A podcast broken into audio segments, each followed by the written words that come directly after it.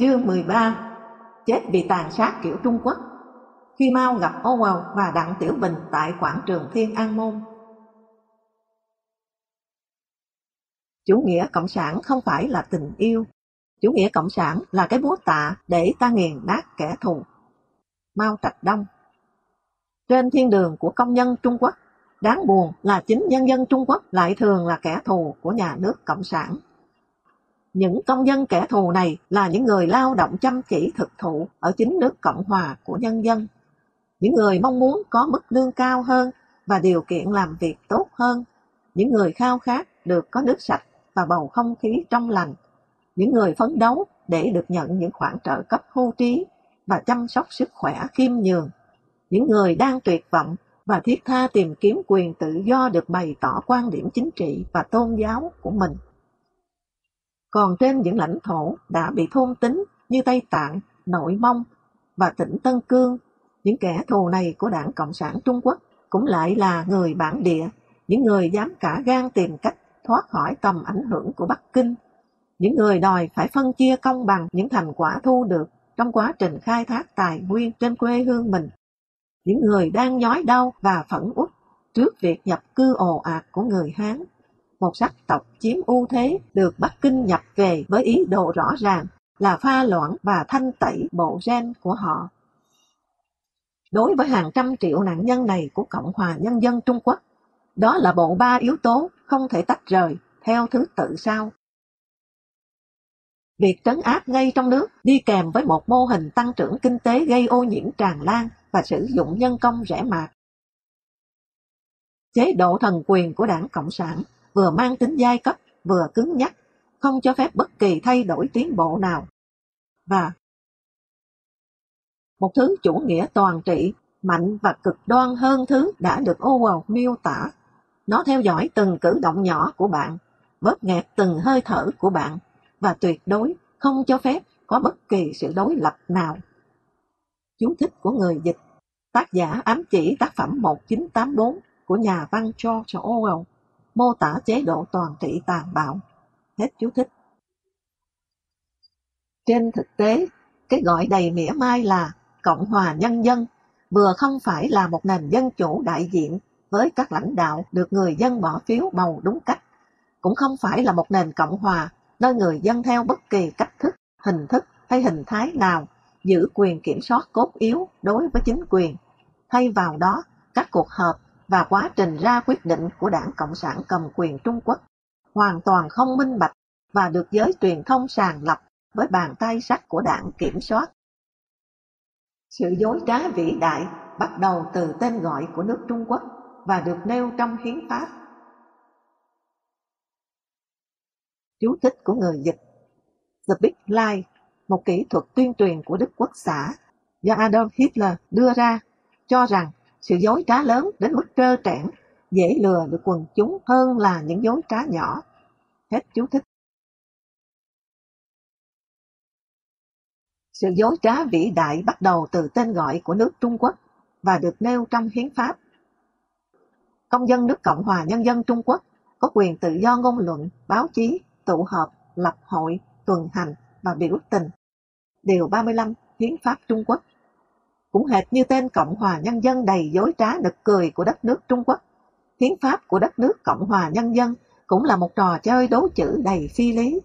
Điều ba mươi lăm cho phép các quyền tự do ngôn luận, lập hội, tụ họp và biểu tình, nhưng nếu bạn thực hiện bất cứ quyền nào trong các quyền này, nhất là biểu tình, thì chẳng khác nào khích người ta đánh bạn nhừ tử hoặc cho bạn đi tù, hoặc cả hai.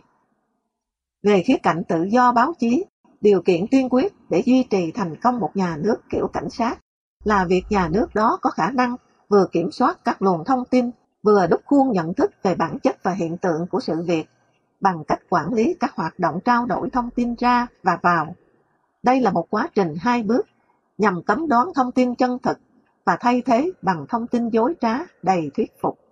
Và Trung Quốc đang sử dụng báo chí và các phương tiện truyền thông điện tử của mình để làm điều này rất hiệu quả. Trên thực tế, chỉ số tự do báo chí gần đây nhất do Tổ chức Phóng viên Không Biên giới công bố đã xếp Trung Quốc ở thứ hạng một trăm bảy mươi mốt trong số một trăm bảy mươi tám quốc gia. Và Trung Quốc chỉ đứng trên khoảng vài hố đen kiểm duyệt ngặt nghèo như Sudan, Bắc Triều Tiên và Iran. Về điều bốn mươi Hiến pháp quy định tính tự do và tính riêng tư thư tín của công dân nước Cộng hòa Nhân dân Trung Quốc được pháp luật bảo vệ. Điều này cũng thật nực cười, chỉ cần thử vào Internet ở Trung Quốc và gửi một thư điện tử cho một người bạn.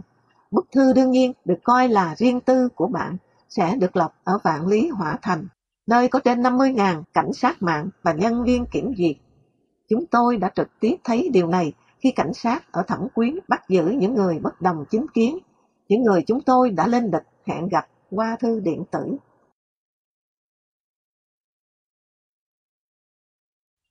Để biết Vạn Lý Hỏa Thành hoạt động thế nào, bạn cũng có thể thử như sau. Hãy vào bất kỳ một quán cà phê Internet ở một thành phố bất kỳ nào ở Trung Quốc và thử đánh vào trình duyệt web cụm từ như Freedom of Speech, tự do ngôn luận, hay Tiananmen Square Demonstrations, biểu tình ở quảng trường Thiên An Môn.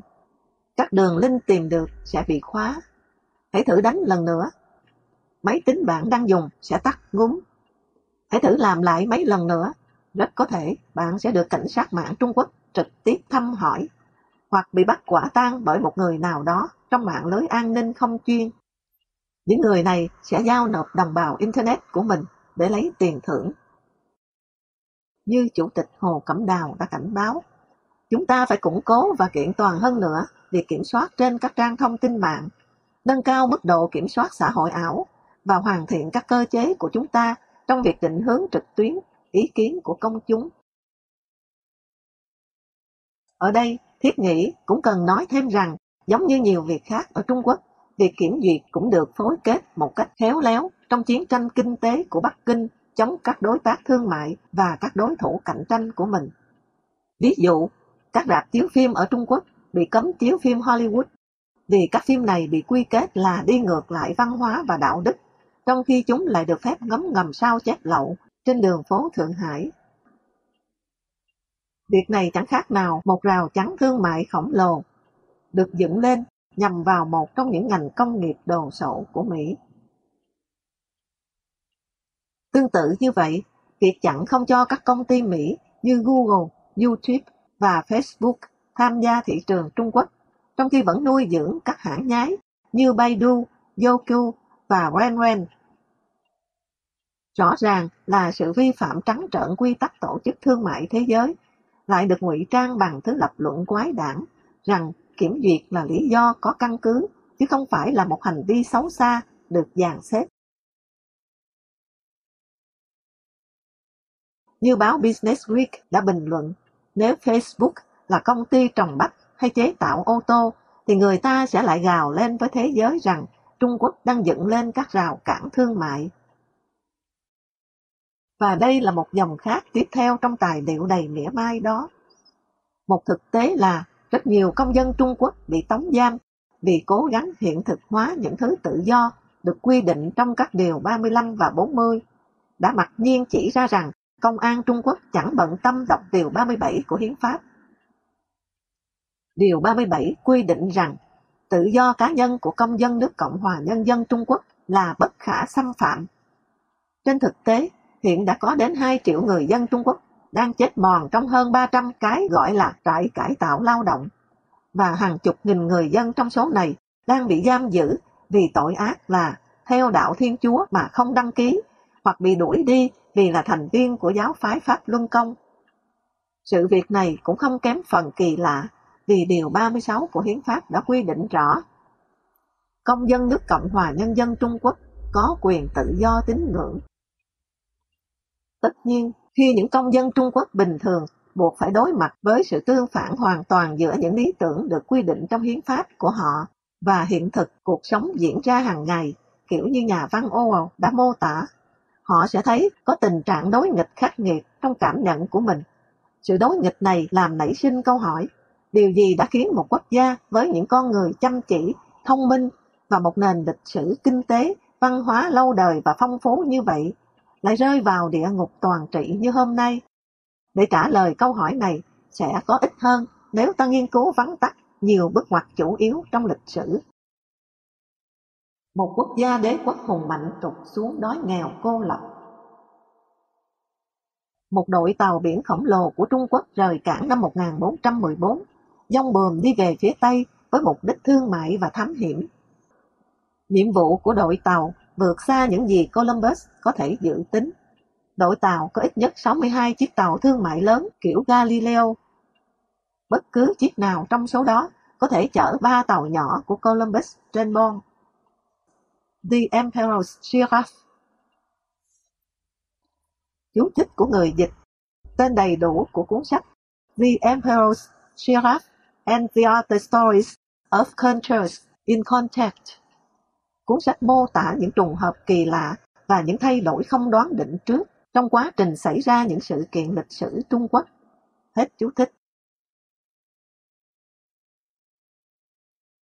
Phần lớn tính đổi mới và năng động mà chúng ta gắn với Trung Quốc có nguồn gốc từ triều đại nhà Đường, khoảng năm sáu trăm đến năm chín trăm sau Công nguyên, và đầu triều đại nhà Minh, khoảng năm một nghìn ba trăm bảy mươi đến năm một nghìn bốn trăm năm mươi.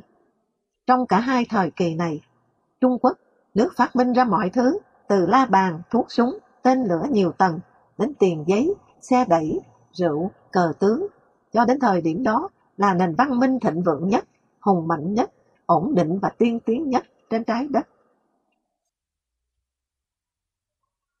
Đặc biệt vào triều nhà Minh, khi châu Âu còn ngủ vùi trong thời kỳ tăm tối, Trung Quốc đã phát triển một nền kinh tế tiêu dùng vững chắc, được hỗ trợ bởi đổi mới công nghệ và một đế chế thương mại quy mô lớn.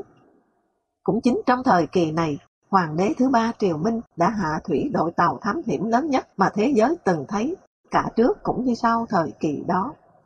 Theo ghi chép trong cuốn The Emperor's Giraffe của Samuel Wilson, đội tàu thám hiểm đầy uy quyền của Trung Quốc có hàng trăm tàu kho báu đồ sộ, có chiều dài bằng khoảng nửa chiều dài của một con tàu biển hiện đại ngày nay. Các con tàu này chở hàng chục nghìn thủy thủ Trung Quốc đến Ấn Độ, Châu Phi và Trung Đông, và trở về mang theo đồ cống nạp và các đại sứ từ phương xa. Nếu so sánh, tất cả đoàn của Christopher Columbus chỉ là một nhúm thuyền con tội nghiệp, và nếu dự tính trên cơ sở những gì đội tàu uy quyền đã làm được, Trung Quốc đã đủ mạnh để trở thành một thế lực quốc tế chẳng mấy khó khăn, có thể buộc Tây Ban Nha và Anh phải từ bỏ cuộc chinh phục địa vị bá chủ toàn cầu ở thế kỷ mười sáu. Tuy thế, giấc mơ đế quốc của Trung Quốc đã không thành hiện thực. Năm một nghìn bốn trăm ba mươi ba, các vị quan thái giám của triều đình quyền lực này đã đột ngột dẹp bỏ các chuyến thám hiểm, phá hủy tàu bè và thậm chí cố xóa sạch hồ sơ chuyến thám hiểm đó. Tiếp theo là một chính sách theo chủ nghĩa cô lập có tính chất phá hoại, từ đó khiến Trung Quốc, một dân tộc một thời vĩ đại, dần chìm vào thời kỳ đen tối, trong khi phương Tây phát triển rực rỡ. Đến đầu những năm một nghìn tám trăm, bất chấp chính sách cô lập của mình, Trung Quốc vẫn chiếm một phần ba tổng sản lượng quốc nội (G D P) của thế giới so với tỷ lệ ba phần trăm kém cỏi của nước Mỹ. Nhưng tại thời điểm lịch sử mấu chốt này, Trung Quốc đã hoàn toàn từ bỏ cuộc cách mạng công nghiệp. Một trong những vụ gậy ông đập lưng ông lớn của lịch sử là công nghệ Trung Quốc như thuốc súng, la bàn, thay vì giúp Trung Quốc lại bị chính các nước châu Âu biến thành vũ khí để rốt cuộc đi cướp bóc vương quốc trung tâm, một thời kiêu hãnh và hùng mạnh này. Chú thích của người dịch. Vương quốc trung tâm, tác giả ám chỉ Trung Quốc. Trung Quốc được gọi là Dõng Cố. Âm đầu dõng có nghĩa là trung tâm hoặc trung, trong khi âm gố có nghĩa là vương quốc hoặc dân tộc. Tên gọi nói trên có thể dịch sang tiếng Anh theo nghĩa đen thành Vương quốc Trung hoặc Vương quốc Trung tâm. Hết chú thích. Một trong những vụ gậy ông đập lưng ông lớn của lịch sử là công nghệ Trung Quốc như thuốc súng, la bàn, thay vì giúp Trung Quốc là bị chính các nước châu Âu biến thành vũ khí để rốt cuộc đi cướp bóc vương quốc trung tâm một thời kiêu hãnh và hùng mạnh này. Chính trong thời kỳ dài mà người Trung Quốc gọi là thời kỳ bị ngoại quốc sỉ nhục này, các thế lực đang nổi lên của phương Tây đã thiết lập các căn cứ thuộc địa để phục vụ cho mục đích đổ bộ ở các thành phố cảng như Quảng Châu, Hạ Môn, Phúc Châu, Ninh Ba và Thượng Hải. Những thế lực thực dân này không đến trong bình yên mà để bóc lột tối đa của cải của Trung Quốc, rồi chất lên tàu trở về Anh, Hà Lan và Bồ Đào Nha. Tương tự vậy, trong thời kỳ này, nước Anh khởi động những cuộc chiến tranh thuốc phiện, buộc Trung Quốc phải chấp nhận nhập khẩu từ Ấn Độ thứ thuốc phiện gây chết người để giúp Anh cân bằng thâm hụt thương mại khổng lồ với Trung Quốc đối với những mặt hàng như bông, tơ lụa và trà. Cực điểm của những cuộc chiến tranh này là khi phong trào nổi dậy có tên gọi Nghĩa Hòa Đoàn nổ ra, một phong trào nổi dậy của người Trung Quốc chống lại những người nước ngoài và đã bị các lực lượng viễn chinh của quân đội châu Âu và Mỹ dập tắt bằng vũ lực. Chính các đội quân nước ngoài này đã diễu hành vào Tử Cấm Thành qua lăng tẩm của các hoàng đế triều Minh vĩ đại, xé nát mẫu cuối cùng của lòng tự trọng, kiên nhẫn và quan trọng nhất, sự gắn kết của người Trung Quốc. Ngay sau việc bị nước ngoài sỉ nhục này, đất nước Trung Quốc dần dần bị chia tách bởi những cuộc cách mạng diễn ra ở khắp nơi. Sau một tia hy vọng ngắn ngủi về một nền Cộng hòa dưới sự lãnh đạo của Tôn Trung Sơn năm một nghìn chín trăm mười hai, Trung Quốc nhanh chóng bị cuốn vào cuộc nội chiến đẫm máu, đa chiều giữa những người theo chủ nghĩa dân tộc, chủ nghĩa cộng sản và lãnh chúa tư nhân. Tình trạng hỗn loạn trong trên này đã vô tình khơi mào cho một cuộc xâm lược tàn bạo của Nhật Bản. Và đỉnh điểm của nó là việc Mao Trạch Đông nổi lên thành lập nước Cộng hòa Nhân dân vào năm một nghìn chín trăm bốn mươi chín và cuộc đào thoát bằng máy bay sang bờ biển Đài Loan của những lực lượng Trung Quốc theo chủ nghĩa dân tộc. Mao đã làm gì cùng thời với Woodstock? Chú thích của người dịch: Liên hoan âm nhạc Woodstock năm một nghìn chín trăm sáu mươi chín ở Mỹ có nửa triệu người tham dự, được coi là dấu mốc quan trọng của nhạc rock and roll. Woodstock là biểu tượng cho văn hóa phương Tây những năm một nghìn chín trăm sáu mươi đến một nghìn chín trăm bảy mươi, hết chú thích. Nam Kinh là một thành phố lớn có năm trăm nghìn. Con số người bị xử tử ở Nam Kinh là quá ít, cần phải giết nhiều người Nam Kinh hơn nữa. Chỉ thị của Mao Trạch Đông đàn áp các phong trào phản cách mạng ở Nam Kinh và Thượng Hải. Mao Trạch Đông được tôn vinh vì ông đã tái thống nhất Trung Quốc theo luật lệ của Trung Quốc, hay là luật Hán tộc, trục xuất vô điều kiện tất cả người nước ngoài, khôi phục niềm kiêu hãnh của người Trung Quốc. Điều đó nói lên cái giá quá lớn mà nhân dân Trung Quốc đã phải trả bằng máu, nước mắt, mồ hôi, lao động cưỡng bức, tù tội và sự hoang tưởng cực kỳ nặng nề về sự giải phóng theo kiểu cộng sản chủ nghĩa mà Mao nghĩ ra. Bạn hãy nghĩ xem, trong khi Hitler giết hay tiêu diệt khoảng mười hai triệu và Stalin khoảng hai mươi ba triệu dân thường trong các nhà tù và cuộc thanh trừng của hai vị này, danh sách người chết dưới thời của Mao là khoảng từ bốn mươi chín đến bảy mươi tám triệu.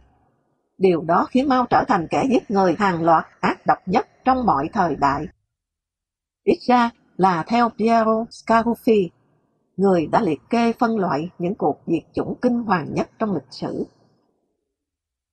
Trong thực tế, trong suốt hai thập kỷ rưỡi cai trị của Mao, khi bản thân Mao chưa từng bơi qua sông Dương Tử vì mục đích thể thao, ngài chủ tịch cuồng tín này đã nhảy từ một chương trình điên rồ hay một cuộc thảm sát này sang một cái khác tương tự.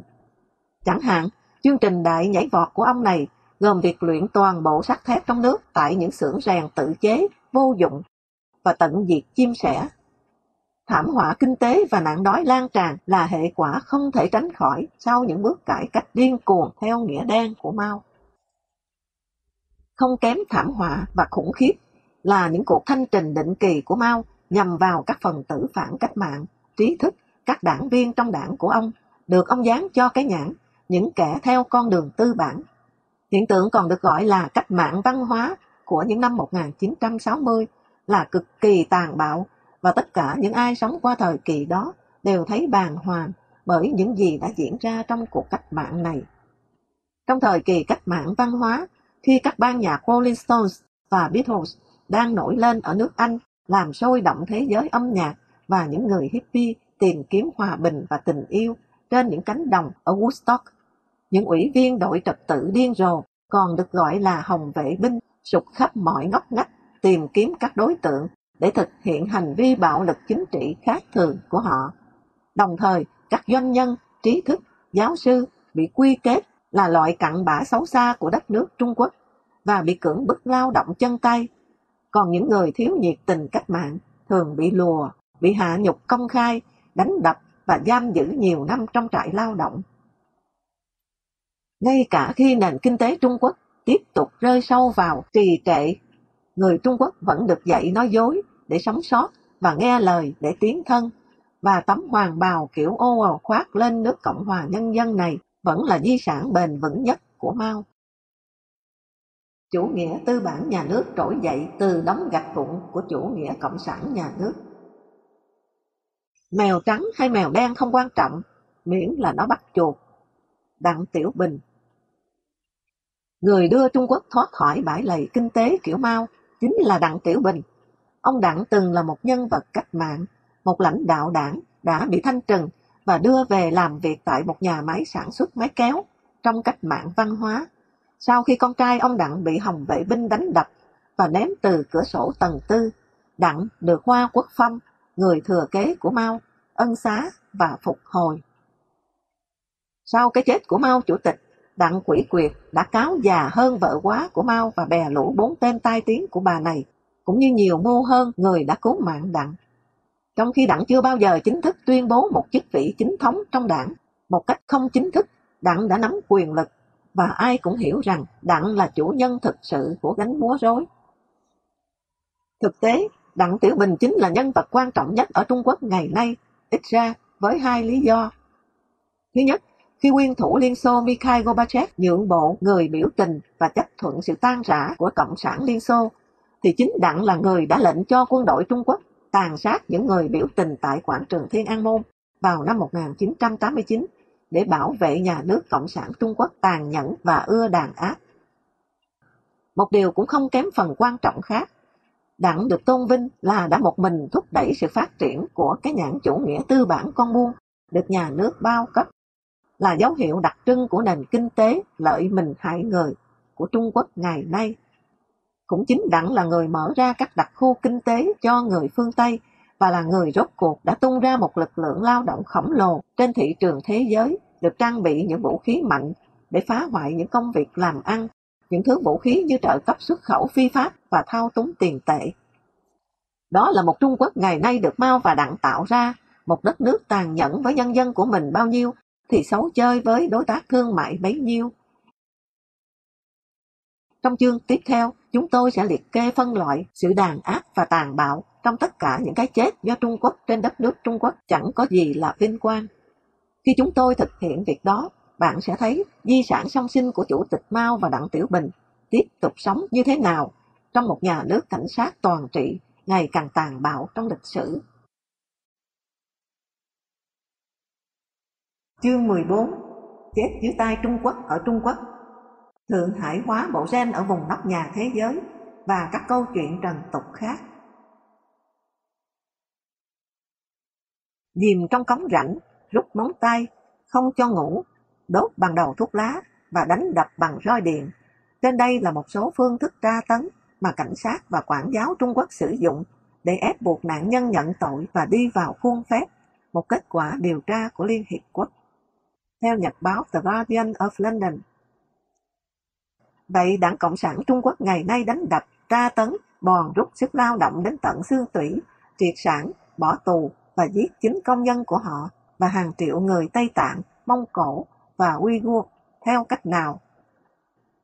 Ta hãy cùng đếm các phương thức đó trong chương này và thậm chí chỉ một lần đọc lướt về sự tàn bạo kiểu Trung Cổ của Bắc Kinh, bạn hẳn sẽ thấy thuyết phục rằng ở Trung Quốc vấn đề không nằm ở phía người dân Trung Quốc mà ở một chính phủ thường xuyên hãm hại chính công dân của họ.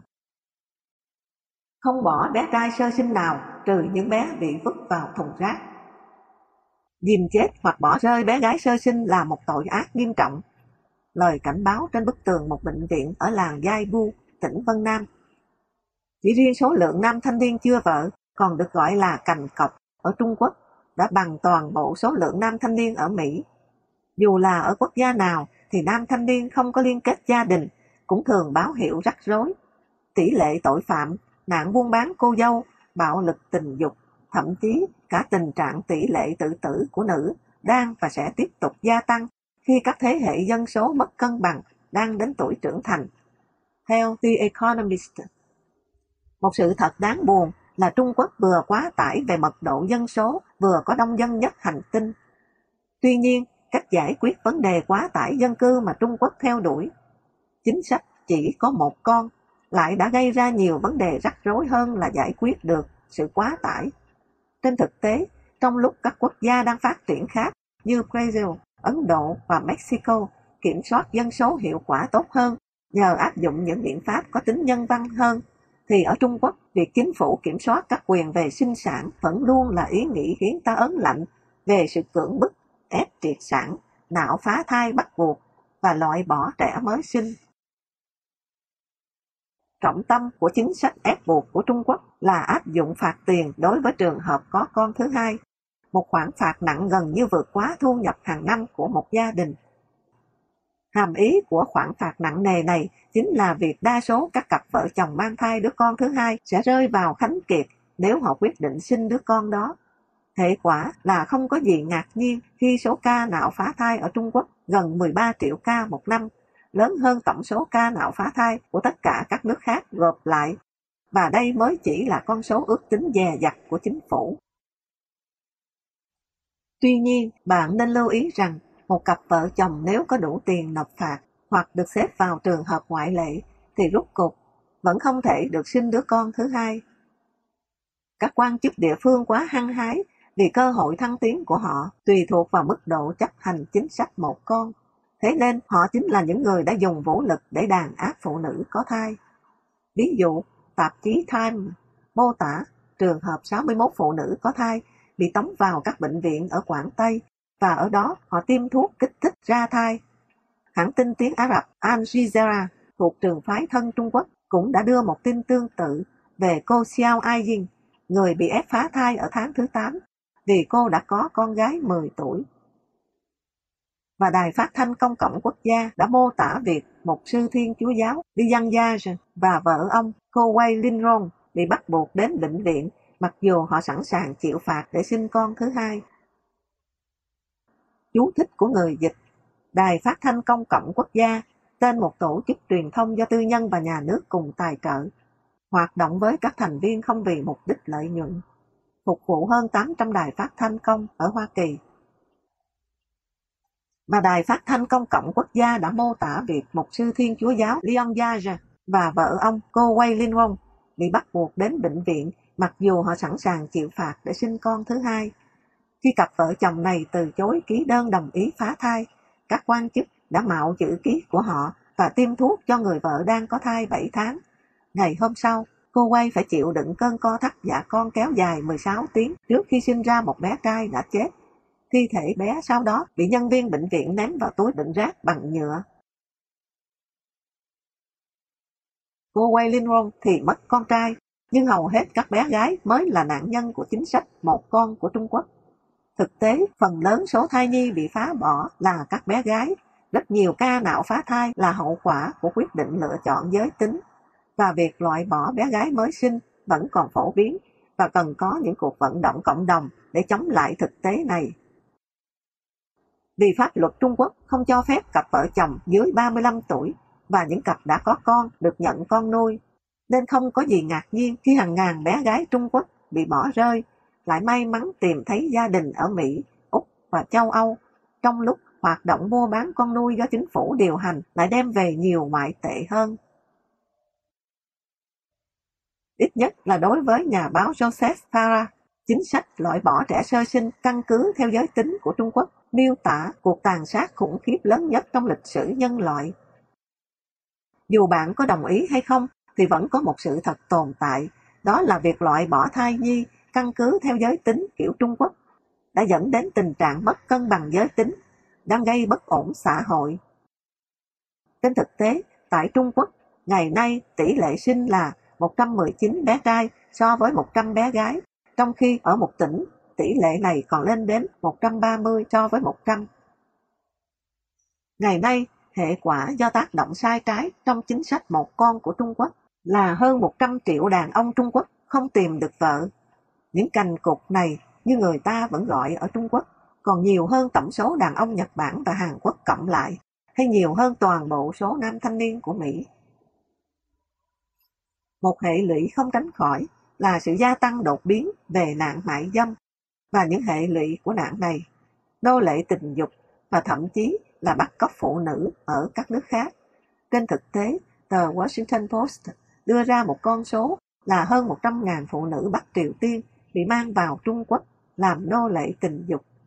Những gì xảy ra ở Trung Quốc không chỉ dừng lại ở Trung Quốc. Ba tỉnh tự trị chờ đợi ngày tận thế. Chúng tôi đã bị lừa, sát hại, hãm hiếp, quấy phá, cưỡng đoạt, phản bội, chối bỏ, bán và bị tra tấn trong thời gian quá dài. Kekenissidik, một người Uyghur, biểu tình. Triệt sản bắt buộc không chỉ giới hạn trong nhóm phụ nữ Trung Quốc tìm cách có con thứ hai. Đó còn là một quy trình chuẩn theo nghĩa đen được áp dụng ở Tây Tạng, Nội Mông và Đông Turkestan. Đây là ba tỉnh được gọi đầy mỉa mai là tự trị của Trung Quốc. Dưới đây là một bức tranh rộng hơn về việc thanh lọc sắc tộc. Mặc dù Bắc Kinh tuyên bố rằng Tây Tạng, Nội Mông và Đông Turkestan trên danh nghĩa đã thuộc quyền cai trị của Trung Quốc trong nhiều năm, trên thực tế, những vùng này vẫn duy trì những nền văn hóa riêng biệt đáng tự hào và nói chung đã thực hiện cơ chế tự quản cho đến những chiếc xe tăng cộng sản lăn bánh tiến vào trong những năm năm mươi. Trong suốt thời gian này, Hồng quân đã xua đuổi Đức Đạt Lai Lạc Ma ra khỏi Tây Tạng và Mao Trạch Đông đã cùng Liên Xô chia tách Mông Cổ. Với sự trợ giúp của Stalin, Mao đã khéo léo đạo diễn thành công vụ tai nạn đâm máy bay thủ tiêu các lãnh đạo chính trị của Đông Turkestan và nhờ đó đã dễ dàng thay thế dàn lãnh đạo này bằng những con rối Trung Quốc. Ngày nay, hơn năm mươi năm đã qua, cả ba vùng lãnh thổ từng một thời độc lập này vẫn đang rên xiết dưới ách thống trị tàn bạo và độc tài của đảng Cộng sản. Họ bị tổn thương vì chiến dịch thanh lọc sắc tộc tàn nhẫn, với mục đích thay thế người dân thuộc những nhóm tộc bản địa bằng người Trung Quốc gốc Hán. Chiến dịch Hán hóa này hướng vào Tây Tạng, Nội Mông và Đông Turkestan, bao gồm mọi việc từ việc cấy vào hàng triệu người tộc Hán và nhổ đi hoặc giết chết người địa phương, cho đến việc triệt sản phụ nữ hoặc pha loãng bộ gen của họ thông qua chính sách phát động kết hôn với đàn ông Hán. Ngày nay, việc thanh lọc sắc tộc thành công nhất là ở Nội Mông, nơi hơn tám mươi phần trăm dân số giờ là người Hán. Theo Đảng Nhân dân Nội Mông, để đạt được tỷ lệ Hán hóa cao này, một phần tư triệu người Nội Mông đã bị sát hại, trong khi mười lăm triệu người Trung Quốc được chuyển vào Nội Mông, khiến xóa nhòa nền văn hóa Nội Mông. Về khu vực Đông Turkestan, nay gọi là tỉnh Tân Cương trên bản đồ Trung Quốc, Verbiakadir, một lãnh đạo người Uyghur quê ở Tân Cương bị trục xuất sang Mỹ, đã xác nhận với Quốc hội Mỹ rằng có hai trăm bốn mươi nghìn người dân quê bà, hầu hết là phụ nữ, bị người ta dùng vũ lực ép phải rời quê. Nhiều người trong số họ bị ép kết hôn với đàn ông Hán để lai giống, trong khi nhiều người khác bị sử dụng để làm các công việc nặng nhọc với giá rẻ mạt và làm gái mại dâm. Thêm vào đó, mặc dù chính sách một con quy định các trường hợp ngoại lệ đối với người dân tộc ít người, nhưng hàng ngàn phụ nữ Uyghur vẫn là đối tượng bị ép nạo phá thai, triệt sản và đặt vòng tránh thai. Lòng oán hận ở Tân Cương lên đến đỉnh điểm vào năm hai nghìn lẻ chín, khi những hành vi, thái độ chống đối căng thẳng ngày càng gia tăng, dẫn đến đụng độ giữa người Uyghur và người Hán. Trước sự việc đó, phản ứng cứng rắn vốn có của cảnh sát Trung Quốc là vây bắt và đánh đập hàng trăm người chống đối. Cùng lúc, cảnh sát đã khiến hàng chục đàn ông Uyghur biến mất. Một người dân Urumqi đã mô tả những biện pháp đàn áp tàn bạo với tổ chức giám sát nhân quyền. Họ yêu cầu mọi người ra khỏi nhà, phụ nữ và người có tuổi đứng sang một bên. Tất cả đàn ông từ mười hai đến bốn mươi lăm tuổi đứng thành hàng, úp mặt vào tường. Họ đánh bất kỳ người đàn ông nào, kể cả những người già. Ông hàng xóm bảy mươi tuổi của chúng tôi đã bị đấm và đá nhiều lần. Chúng tôi không thể làm gì để ngăn họ lại, họ không nghe chúng tôi. Những gì mà Tây Tạng đã trải qua cũng không hề khả quan hơn ở Nội Mông hoặc Tân Cương. Trên thực tế, việc xây mới tuyến đường sắt cao tốc từ các thành phố như Bắc Kinh, Thành Đô, Quảng Châu và Thượng Hải đến Tây Tạng chỉ góp phần gia tăng dòng người Hán, dường như đang đổ xô bất tận về vùng Himalaya. Ở Tây Tạng ngày nay, người Hán sở hữu hầu hết các cửa hiệu ở thủ đô Lhasa và gần như chiếm phần lớn dân số của thủ đô này. Trong lúc đó, tiếng Tây Tạng được dạy như ngoại ngữ, ngôn ngữ thứ yếu, còn tiếng quan thoại mới là ngôn ngữ duy nhất được phép sử dụng ở bậc trung học. Vùng nông thôn Tây Tạng cũng nằm trong vòng phong tỏa Hán hóa tương tự. Trong một số vùng, toàn bộ các làng được di chuyển đi nơi khác và sau đó bị ngập dưới nước bởi các con đê do Trung Quốc xây dựng. Trong khi những người du mục bị dồn vào các trại xây bằng bê tông và gia cầm của họ thì bị xung công. Một người ở trại giải thích tình hình người dân của mình. Họ không có việc làm, không đất đai. Cách duy nhất họ có thể kiếm cái gì bỏ vào bụng là ăn cắp. Và đây là phiên bản tiếng Tây Tạng của tình huống lẫn quẩn Catch hai mươi hai. Chú thích: Catch hai mươi hai là tiểu thuyết xuất bản năm một nghìn chín trăm sáu mươi mốt của Joseph Heller về cuộc Thế chiến thứ hai. Điều luật Catch hai mươi hai quy định chỉ có những người tâm thần mới bay những phi vụ nguy hiểm. Vì thế, những ai sợ không dám bay là người tỉnh táo, mà tỉnh táo thì không được từ chối nhiệm vụ. Tên tiểu thuyết này đã trở thành thành ngữ để chỉ tình huống lẫn quẩn, tiến thoái lưỡng nan. Và đây là phiên bản tiếng Tây Tạng của tình huống lẫn quẩn Catch hai mươi hai. Một số nông dân địa phương rơi vào cảnh phải cho người Hán thuê đất của họ để lấy tiền thanh toán các khoản vay mua nhà mới phát sinh do chính sách của chính phủ buộc họ phải chuyển đến chỗ ở mới và phải mua nhà mới. Dĩ nhiên, các ngân hàng Trung Quốc thực hiện các thỏa thuận cho thuê đất này.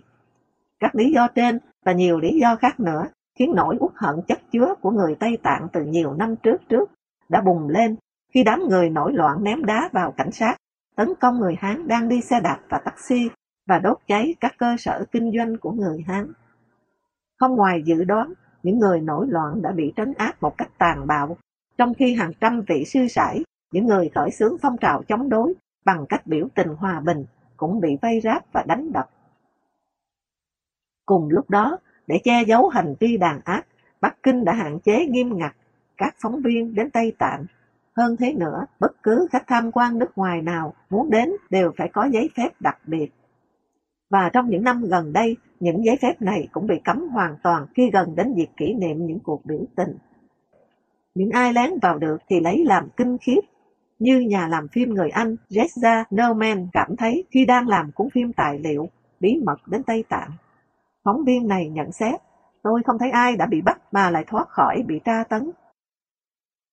Những nhà làm phim cũng lan truyền các báo cáo về việc người Trung Quốc đã tràn vào Tây Tạng, đi cùng với những xe triệt sản lưu động, và họ đang dùng vũ lực ép đặt vòng tránh thai vĩnh viễn cho phụ nữ Tây Tạng, cũng như thực hiện thắt ống dẫn trứng mà không gây mê. Một nạn nhân miêu tả quy trình: tôi bị người ta dùng vũ lực bắt đi, chứ không muốn thế. Tôi thấy mệt, chóng mặt và không thể nhìn lên. Rõ ràng, họ đã cắt ống dẫn trứng rồi khâu lại. Đau muốn chết.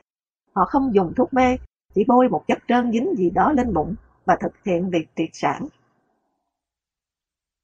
Trong lúc đó, Đức Đạt Lai Lạc Ma ở trong nhà mình tại nơi lưu vong ở Ấn Độ đành chịu bó tay, không thể giúp đồng bào mình thoát khỏi sự cai trị của Trung Quốc và lập lại quyền tự chủ đúng nghĩa. Và trong một công viên gần điện thờ kính linh thiêng có tên là Potala Palace, nơi Đức Đạt Lai Lạt Ma đã từng có lần lưu lại vào mùa đông, các môn đệ của ông giấu trong túi bức ảnh bị cấm của ông và cầu nguyện, trong khi loa đài của chính phủ phát oang oang những luận điệu tuyên truyền kiểu như chúng ta là một phần của dân tộc Trung Quốc, đang góp sức cho một tương lai tươi sáng. Chúng ta là người Trung Quốc. Và giờ thì là bài ngợi ca phẫn uất cho tinh thần hiệp tình cũng như sự thấu đáo của chế độ cai trị Bắc Kinh. Họ rất tâm thực hiện hai bước để Đức Đạt Lai Lạt Ma tương lai sẽ trở thành một trong những con rối của họ, chứ không có tiếng nói độc lập như Đức Đạt Lai Lạt Ma hiện tại. Đầu tiên, từ lâu họ đã chấm dứt sự hiện diện của một cậu bé sáu tuổi được coi là Ban Thiền Lạt Ma đầu thai. Và vì Lạt Ma này là biểu tượng tôn giáo có ảnh hưởng lớn thứ hai trong giới Phật giáo Tây Tạng.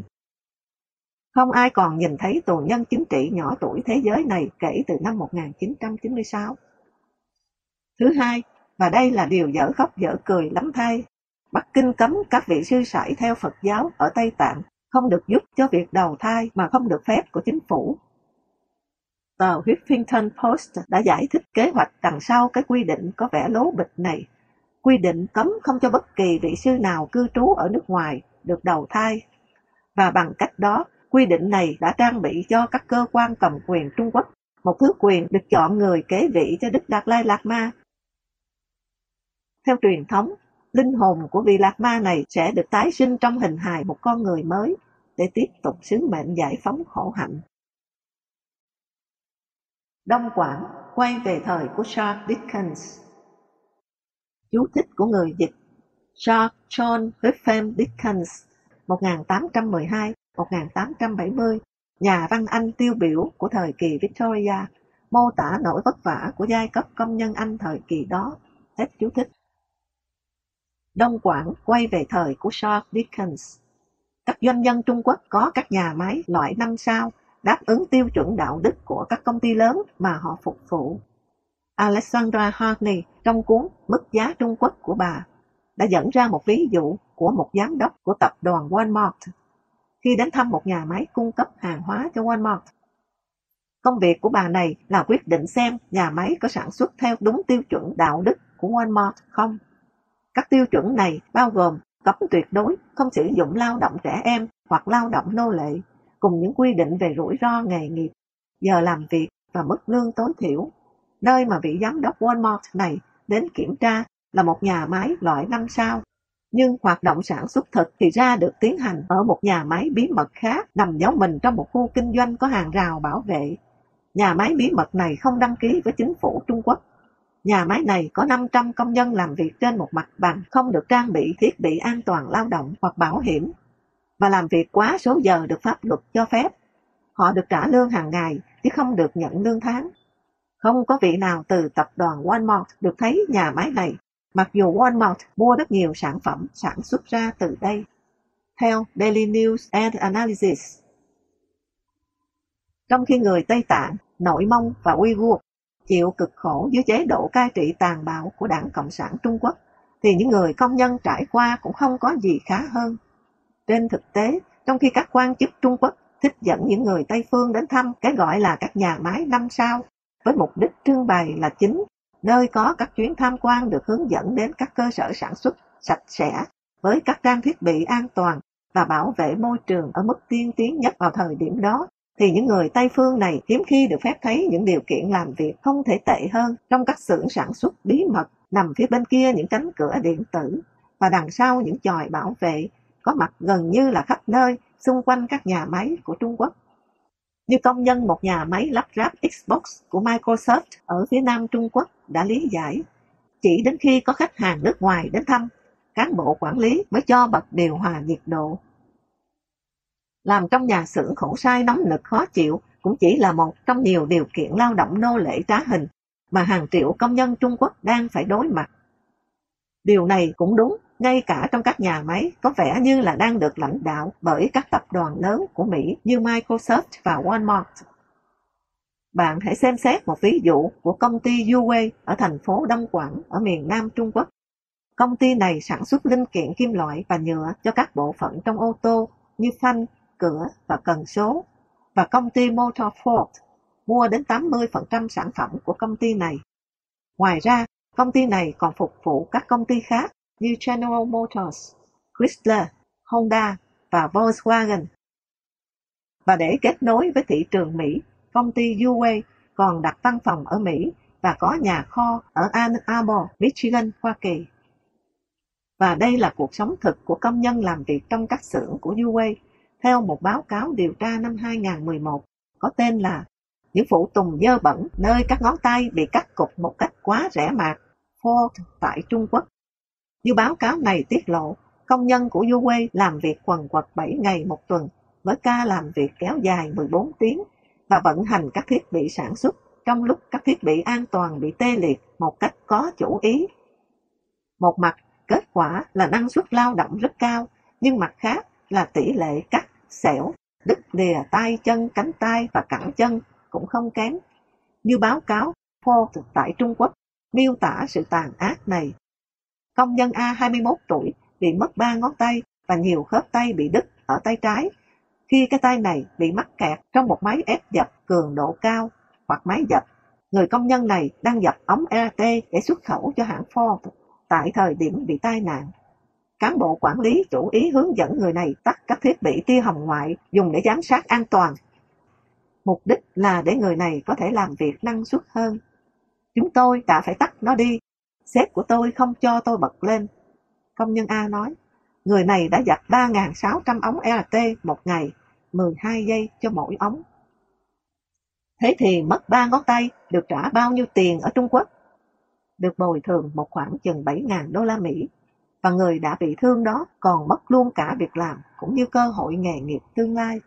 Và tiện đây cũng xin nói thêm, bất cứ công nhân nào nghỉ bỏ một ngày làm việc tại bất kỳ nhà máy nào của Uê sẽ bị trừ ba ngày lương. Trên thực tế, bị đuổi việc sau khi mang thương tật là một thực tế lao động phổ biến ở Trung Quốc. Một người bạn của chúng tôi bán vật tư cho một nhà máy ở Thượng Hải kể với chúng tôi rằng nếu xảy ra tai nạn, thậm chí là xảy ra chết người, cũng không có điều tra gì hết. Tai nạn lần hai xảy ra cùng với công việc đó vẫn không điều tra. Lần ba thì chắc sẽ điều tra. Bạn làm ơn hãy ghi nhớ tất cả những điều này. Nếu có lúc nào đó bạn cân nhắc mua một sản phẩm của Ford được coi là sản xuất ở Mỹ, nhưng được lắp ráp với phần lớn phụ tùng của Trung Quốc.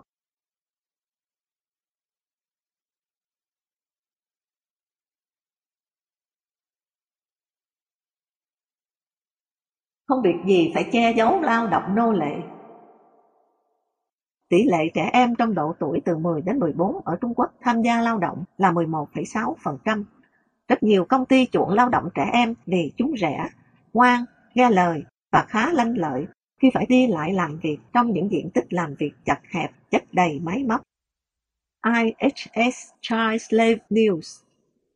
Họ lợi dụng em trai tôi vì em tôi bị thiểu năng trí tuệ. Họ bắt em tôi làm việc, đánh đập và tra tấn em tôi. Khi em tôi sức tàn, lực kiệt, không làm được nữa, họ ném em tôi ra đường. Liu Xiaowei.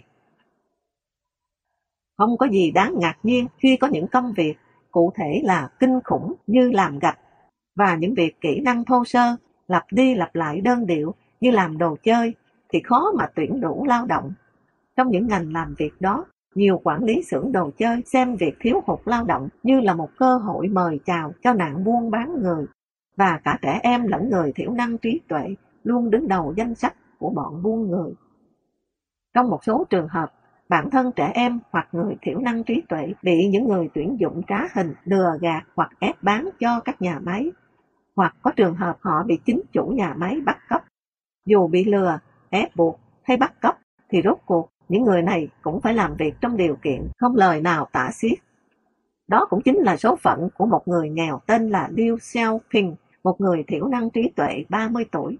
Anh bị một trong những người buôn bán nô lệ thời đại mới của Trung Quốc đưa ra khỏi gia đình và bán cho một lò nung gạch khét tiếng là tàn bạo nhất trong nhiều địa ngục lao động của Trung Quốc. Khi lò gạch không cần dùng liêu nữa, nó ném người đàn ông bệnh tật nhưng vẫn còn sống sót này ra đường với đôi bàn tay mà tờ Los Angeles Times mô tả là đỏ như tôm hùm mới luộc, do phải bê những viên gạch nung đỏ từ trong lò ra mà không hề có găng bảo vệ thích hợp. Cùng với bàn tay tôm hùm, cậu bé to xác ở cái xứ sở toàn lời hứa hảo, còn có vết xích ở cổ tay và vết bỏng ở cẳng chân, những chỗ mà viên quản đốc áp những viên gạch nóng bỏng làm hình phạt dành cho Liêu. Ông Charles Dickens, ông ở đâu khi bạn cần ông?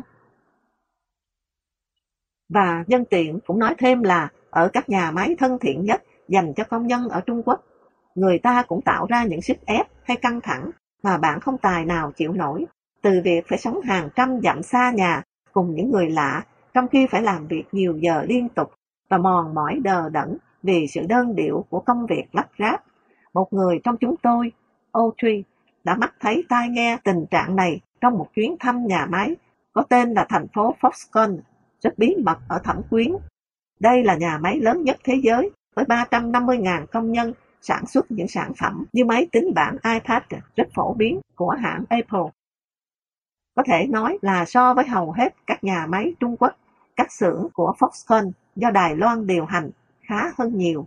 Trong lúc đi thăm, Âu Truy có nhìn thấy các khu nhà ở của công nhân, nhà bếp và các khu vực làm việc thuộc vào hạng nhất, ít ra là theo tiêu chuẩn của Trung Quốc. Thậm chí có phòng chơi trò chơi, phòng tập thể dục và bể bơi. Tuy nhiên, thứ tiện nghi xuất hiện rất nhiều tại Foxconn là hàng loạt lưới an toàn nhô ra từ tầng hai của mỗi tòa nhà. Những lưới này được lắp vào để ngăn các vụ tự tử tràn lan của công nhân. Và đây là bằng chứng thật buồn, tiêu biểu cho giải pháp kiểu Trung Quốc để xử lý vấn đề điều kiện làm việc tồi tệ. Không phải theo hướng cải thiện điều kiện tốt hơn, mà chỉ khiến việc nhảy ra khỏi tòa nhà tìm đến cái chết trở nên khó hơn mà thôi.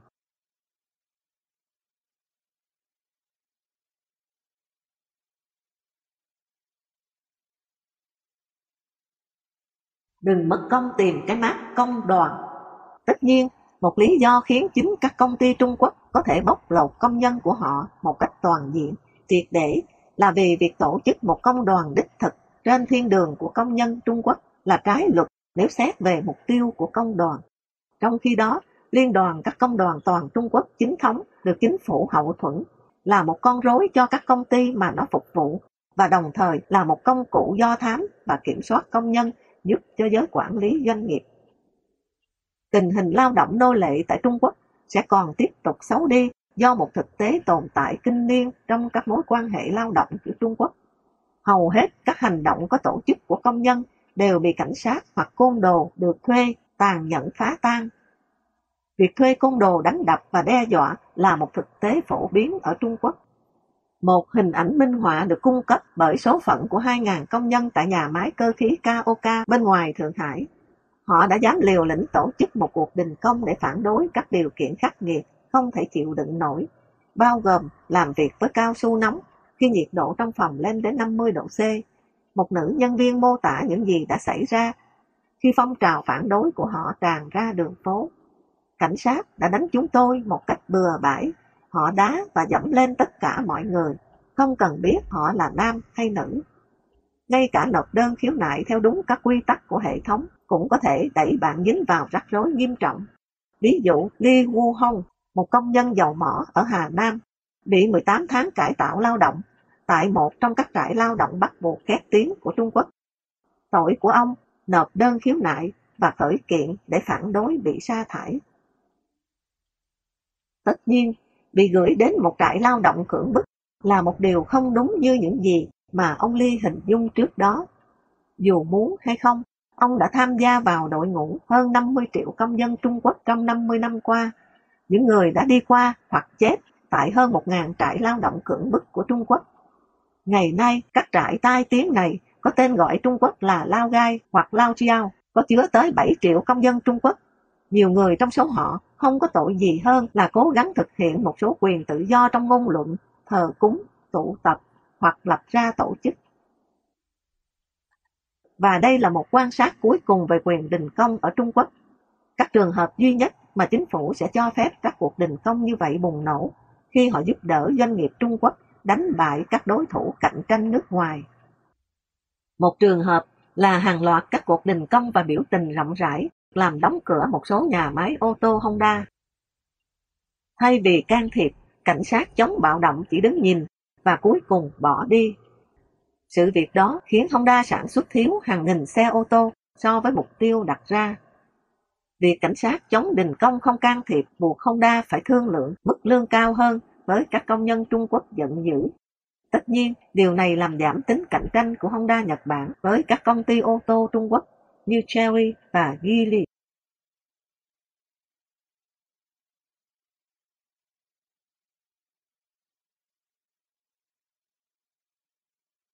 Cảnh sát Trung Quốc bắt giáo dân Trung Quốc quỳ gối như thế nào?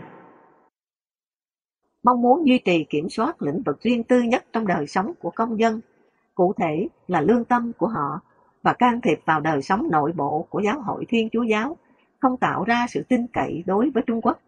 Ngược lại, nó có vẻ là một dấu hiệu của sự sợ hãi và yếu hèn hơn là sức mạnh. thông cáo của Vatican Holy See. Cộng sản là một đức tin thế tục, không cho phép có bất đồng chính kiến, và Đảng Cộng sản Trung Quốc làm hết sức mình theo di huấn của Karl Marx để xóa bỏ tôn giáo. Để làm việc này, Đảng yêu cầu tất cả các hoạt động tôn giáo được thực hiện thông qua các nhà thờ được nhà nước chấp thuận, còn hoạt động tôn giáo không đăng ký có thể dẫn đến trừng phạt nặng nề. Chỉ cần xem xét trường hợp của Doan Xuân, mục sư của giáo hội Lai Phình không đăng ký tại Phu Sanh, bị kết án ba năm tù vì xây dựng một nhà thờ bất hợp pháp. Sau đó, vợ của ông, Giang Hôn Ly, đầu tiên bị đánh đập dã man vì tổ chức một cuộc biểu tình chống việc giam giữ chồng, và sau đó bị trừng phạt nặng với bảy năm tù. Khi bạn đọc những dòng này về những gì đã xảy ra tại nhà thờ của Lai Phình, hãy tưởng tượng lúc đó Lai Phình là một nhà thờ trong khu phố của chính bạn. Lúc còn sáng sớm ngày Chủ nhật mười ba tháng chín, các thành viên nhà thờ Lai Phình bị lôi bật dậy bởi những kẻ thâm nhập đang la hét ầm ĩ. Một đám đông hỗn hợp bốn trăm nhân viên cảnh sát, quan chức, chính quyền địa phương và côn đồ đánh thuê đã đánh đập các tín đồ nhà thờ đang ngủ tại công trường xây dựng nhà thờ mới của họ. Máu chảy rất nhiều, hơn hai mươi thành viên đã bị thương nặng và phải nhập viện. Các quan chức địa phương chỉ đạo các bệnh viện không truyền máu cho các nạn nhân, buộc họ phải chuyển đến chữa trị tại bệnh viện khu vực.